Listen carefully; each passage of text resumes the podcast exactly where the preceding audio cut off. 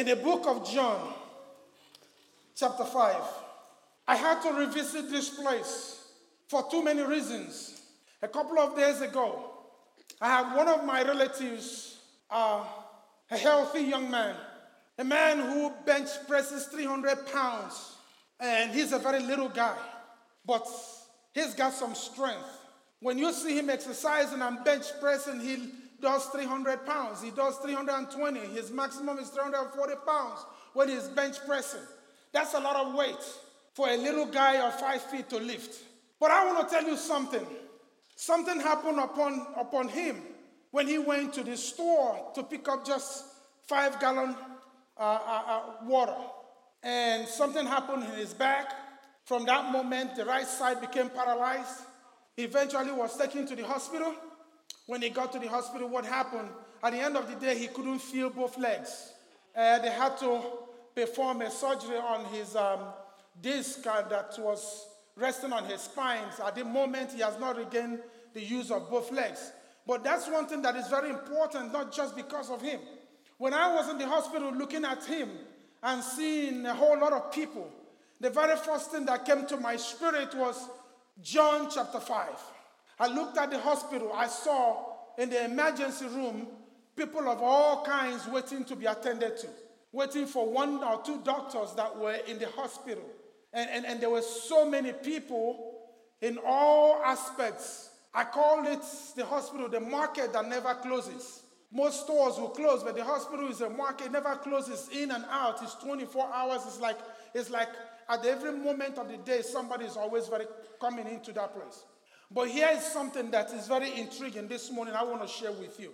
In John chapter 5, something there I want you to share with me this morning. This is a revolutionary understanding that God gave me a couple of days ago. In John chapter 5, from verse 1, the Bible says, After this, I want you to follow the direction and the English language of God. After this, what was this? If you go to chapter 4, you see what happened the healing of somebody and the woman, and uh, the woman, uh uh, uh, uh, uh, you know, they have had five husbands and whatever. But now in this one, he said, after this, there was a feast of the Jews. I want you to pay attention there. The Bible said there was a feast of the Jews. And Jesus went up to Jerusalem. Now, here is the change. The trajectory is changing in verse 2.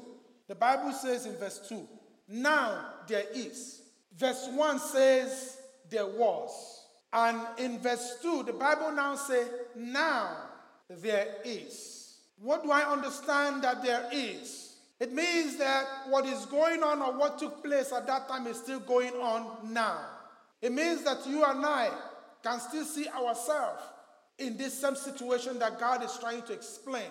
I've listened in the past people talking about the man by the pool and trashing everything about the man, but they lack understanding of one important thing.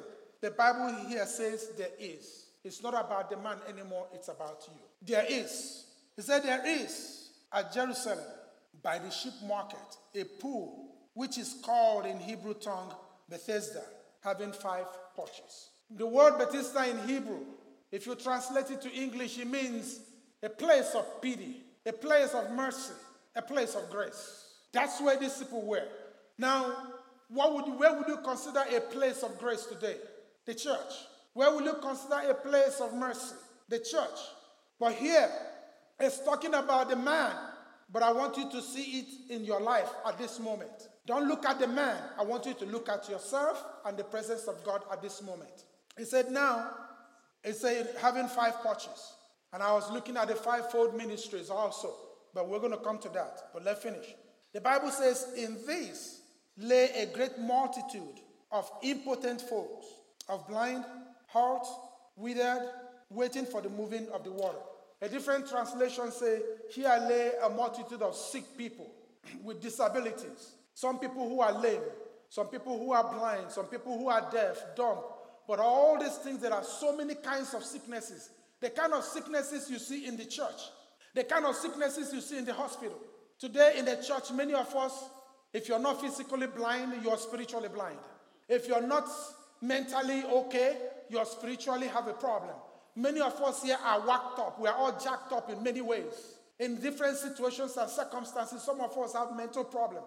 Some of us have psychological problems. Some of us have marital problems. Some of us have one problem or the other in our life. But every day we come to church expecting to get a healing, but we don't. We go back home the same way we came. But here the Bible was talking about that here.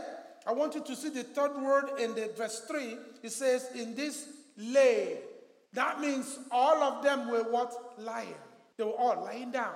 If you look at all the translations, it never mentioned in this place were people who were sick. He said they all in this place lay men and women who were what? Some were lunatics, some were have one disease or the other. They were all lying down. There was something common about all of them. They all have issues and they need help, and they were all laying down. If you don't pay attention, you're going to miss the critical words that will give you accurate understanding of what God is trying to convey in this place. He said, In this lay a great multitude of people. Now, verse 4 talked about, For an angel went down at a certain season into the pool and troubled the water. Whosoever the first after, anybody after the troubling of the water, stepped in, stepped in was made whole of whatever disease he had. And a certain man was there which had an infirmity 38 years. Another translation said a certain man was there. This man was unnamed. This man was not mentioned. But we know, understand that God knows his name. God knows your name. But this man was not mentioned. His name was never mentioned. I don't know why we need recognition of our names. All we need is the attention of God in our lives. It's not about what you're doing, it's not about what you're recognized for. But the most important thing, you need God to identify you in your situation and in your circumstance. And this man, the Bible says he had been there for 38 years. Now, let's see finally the Bible says, when Jesus saw him, I want you to understand that it was Jesus that saw him.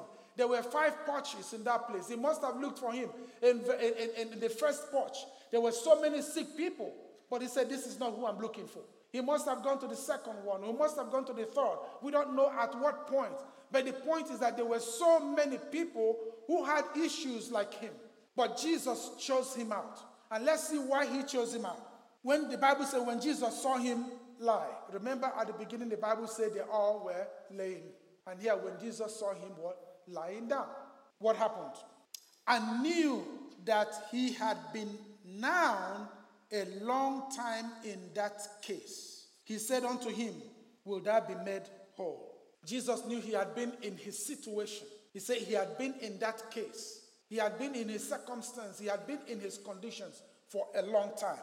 He asked him, and Jesus, the impotent man, Jesus asked him, the Bible says, and Jesus asked him, Will that be made whole? The impotent man answered him, Sir, I have no man when the water is troubled to put me into the pool. But while I am coming, another steps in into the, into the water before me. Jesus said to him, Rise, take up thy bed and walk. And immediately the man was made whole and took up his bed and walked and on that same day was the Sabbath day. Let's break this down. I want to start from the verse 6, where the Bible is talking about that Jesus, this man has been there for 38 years. But when Jesus saw him, he knew he had been there for a long time. I want to let you understand that there are many of us here today who have had our situation and circumstances for more than 38 years. There are many people here who have been sick longer than 38 years. There are many people here who have been carrying on what happened to you as a child or what happened to you as a teenager up to your lifetime at this moment. There are so many of us here who were raped, who were abused, who were molested, who were defiled. There are many of us here who have their parents have never been in their life. There are many of us here who have suffered one situation or circumstance for a long time and we have been carrying it up till now. But we come to church every day, we pray, we do everything expecting to get a healing, and we never get our healing. Why you talk about the man by the pool of Bethesda? I want you to look at it today with the five porches, the fivefold ministries. All of you belong in one way or the other in the ministries that God has given. But we are still here. The man come to the pool. He was by the side of the pool. He never got into the pool. Every effort he did was futile. Why? Because when Jesus asked him, Do you want to be made whole? Here is where most men of God have torn the man apart and say he was playing a victim mentality. If you have been in a situation and circumstance, then you will know what it means to feel pain. If you have lost a loved one, you know what it means to lose a loved one. If you have been somebody who cannot walk for 38 years, if you've been somebody who cannot hear for 38 years, if you've been somebody who cannot see for 38 years, if you've been somebody who have carried challenges and situations in your life for 38 years, when somebody comes to you and say you are carrying it because you don't want to be healed, if you have a gun, you're going to shoot the person. How many of you here have one illness or the other that don't want to be healed? Is there anybody here who don't want to be healed? The man wanted to get made whole. He wanted to get healed. That's why he was lying down there on his mat. He had an infirmity. Who knows whether he pees on his bed? Who knows whatever he does on his bed? Who know whatever situation and circumstance, and he remained patient, waiting in that place. But I want to tell you this morning if you have been patient, waiting for God to show up in your situation, you are next on the line because your patience have paid off. The man's patience paid off. After 35 years, he could have said, Forget it. After 36 years, he could have said, Forget it. After 37 years, he could have said, You know what, I'm tired. That's when the victim mentality steps in, not when the man is still kicking, laying down. Who knows how he crawls? Who knows how he manages to run? He have made so many attempts. Many of you here, many of us here have seen people have cancer and get healed. Many of us here know people who have one debilitating disease or the other and they were miraculously healed. But many of us here also have people who have had such situations and they never made it and they died. Many of us here have encountered situations beyond our own understanding and abilities. And this man was in that place. But the statement of the man when Jesus said, Do you want to be made whole? His statement exposed the hypocrisy that is in the church. The ministers and the preachers and the pastors and bishops who have been preaching and condemning this man, it exposed them. He said, Do you want to be made whole? And the first thing the man said, he said, Sir, that tells you this man, despite his circumstance and situation, he never allowed his situation, his circumstances to overtake his sense of respect. He looked at Jesus, he said, Sir, I have no man. He was confessing his reality. This man for 38 years, we don't know if he has a family. If he has a family and he's been there for 38 years, it never shows that anybody ever came to him. This man is talking about how lonely he is in the midst of other people who have situations and circumstances. Many of us in the church here are still lonely, despite the fact that we have people sitting next to us. Many of us here have people at home, yet we are lonely. Many of us here have not seen our relatives that are in the hospital for the past six, seven, eight months. This man is a man who found himself with a disease, with an infirmity that has no power over. He made his effort. It exposed the hypocrisy, like I said earlier. He said, Sir, I have no man. While I am coming, others step in. People who have somebody to help them, help their people to step in. The man is very close to the pool. But he never made it into the pool. He sees miracle happen. He sees men and women get healed year after year and they go. The same way you and I will see people. Some of us here have children who are ripe for marriage and they have not married. And we see other young girls or other young boys you may consider, quote and unquote, more ugly than your child. They get married and your child is still sitting. That's true. You have all kinds of degrees. You expect to get a better job, and you look at somebody whom you consider a dummy, and the person gets a better job. You see some men, and you say, What is the world and this woman doing with this kind of man? And then you look at yourself, you look at your nieces, your nephews, your brothers, your sisters, your children. They are not getting married, and you're worried. But you're looking at other people, miracle happening in their lives. That's the position this man found himself. If you have ever found yourself in a situation where you go to the doctor, the next person who is walking out and tell you, oh, my situation is getting better, And every time you come to the doctor, all they give you is a more grim situation. This man have nobody to pray for him. Remember, the place is called a, a place of pity, a place of grace, and a place of what? Mercy. It is one area the tourist bus will never take you to. Imagine men and women, imagine blind folks, deaf, dumb, everybody laying down. Imagine how filthy. If you just go even to the New York subway, you see how stinky and filthy it is? Then imagine a pool of such people. Imagine the hospital. If the nurses are not cleaning up and busting themselves out, cleaning and, and, and, and ward mates cleaning up every time, imagine all that is going on in that place. How filthy and saddening that it is. But I want you to understand something this morning. You don't have to be alone. You don't have to be alone. If you look on your left and look on your right, there will be somebody sitting right there. If only we can step out of our own desires to help others. And I want you to understand everybody will be helped. If she turned around to help this person, and this person helped this person, and this person helped this person, as you go around, at the end of the day, the last person will help her. Everybody gets helped. But in that situation, the man found himself not being able to do anything. He said, Sir, I have nobody to help me. The next one, he said, Before I make my attempt, somebody else has overtaken me. The man is explaining, the man is confessing his handicap. The Bible call him the, and the impotent man. A different translation says the, the, the, the, the, man, the disabled man. Another translation says the man that has no? Power. He has no power. That's why he's lying down.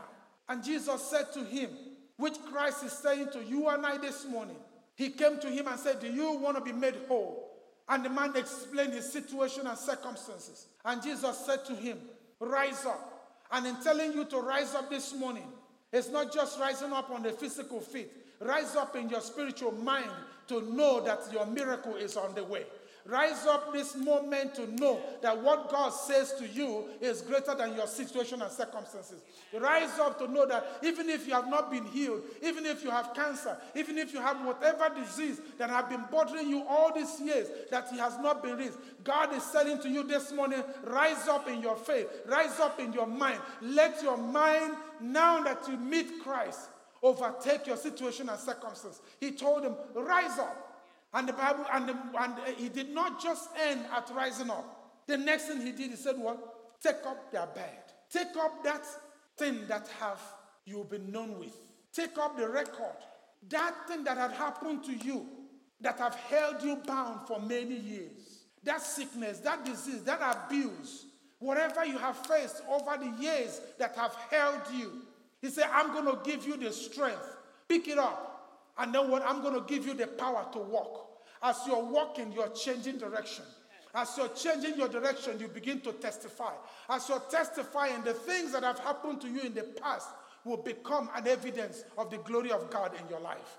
He told the man, he said, Take up your bed and walk. And the Bible says, and he rose immediately, he took up his bed and he walked. And the Bible did not end there. He said, and on that day was a Sabbath day. Why is God able to explain that it's a Sabbath day? Because the next time that Jesus met him, the man was where? In the temple. He was in the temple, testifying. The temple where the healing supposed to be. The place where the men of God were supposed to be. The place where the religious people were supposed to be. This was the place that was devoid of the power of God. But when God have encountered you, you can come back into the church and you give a testimony. You can rise up and go to the hospitals and you tell people who have cancer, I had cancer. Here is my doctor's prognosis. Here is the evidence. But you know, I'm telling you that the same God who healed me is able to heal you. You are able to testify. I was abused as a child. I was molested as a child. I did all these things happen to me. But let me tell you, all those things that happened to me have put me in a position to rescue other young boys and other young girls. You are able to use what the past, the enemy designed for evil, and turn it for good because this is your time, this is your moment, this is your time for God to to encounter you. And you can move on, you can rise up, you can take up your bed, and you can walk. You can walk. We cannot be bound to a circumstance and situation. You have no words in you to overcome this situation. But all I know is that with the presence of God, the presence of the power of the Holy Spirit, our situation and circumstances are able to change. I want us to use the next few minutes. I just want us to worship God. I believe that God is going to do something miraculous in our life this morning. I, I, want you to join us. I want us to worship. I want us to pray. I want us to, to, to, to lift our hands unto the Lord. I want us to encounter His presence this moment. I, I just feel in my spirit that the victory always belongs to Jesus because I began to speak to the Lord. I said, Your word is your word because you bear witness of that word with signs and wonders. You bear witness of your word with miracles. He was speaking and I'm listening. In John, he said, The only way I can testify that I have sent you is when the miracles and signs and wonders follow you. Then God testifies that He has sent you. Otherwise, we can preach His word from today to tomorrow. The word of God must have power. If it has no power, it is not the word of God. Because He said His word is not ordinary, but a demonstration of what? The power and of the Spirit of the living God.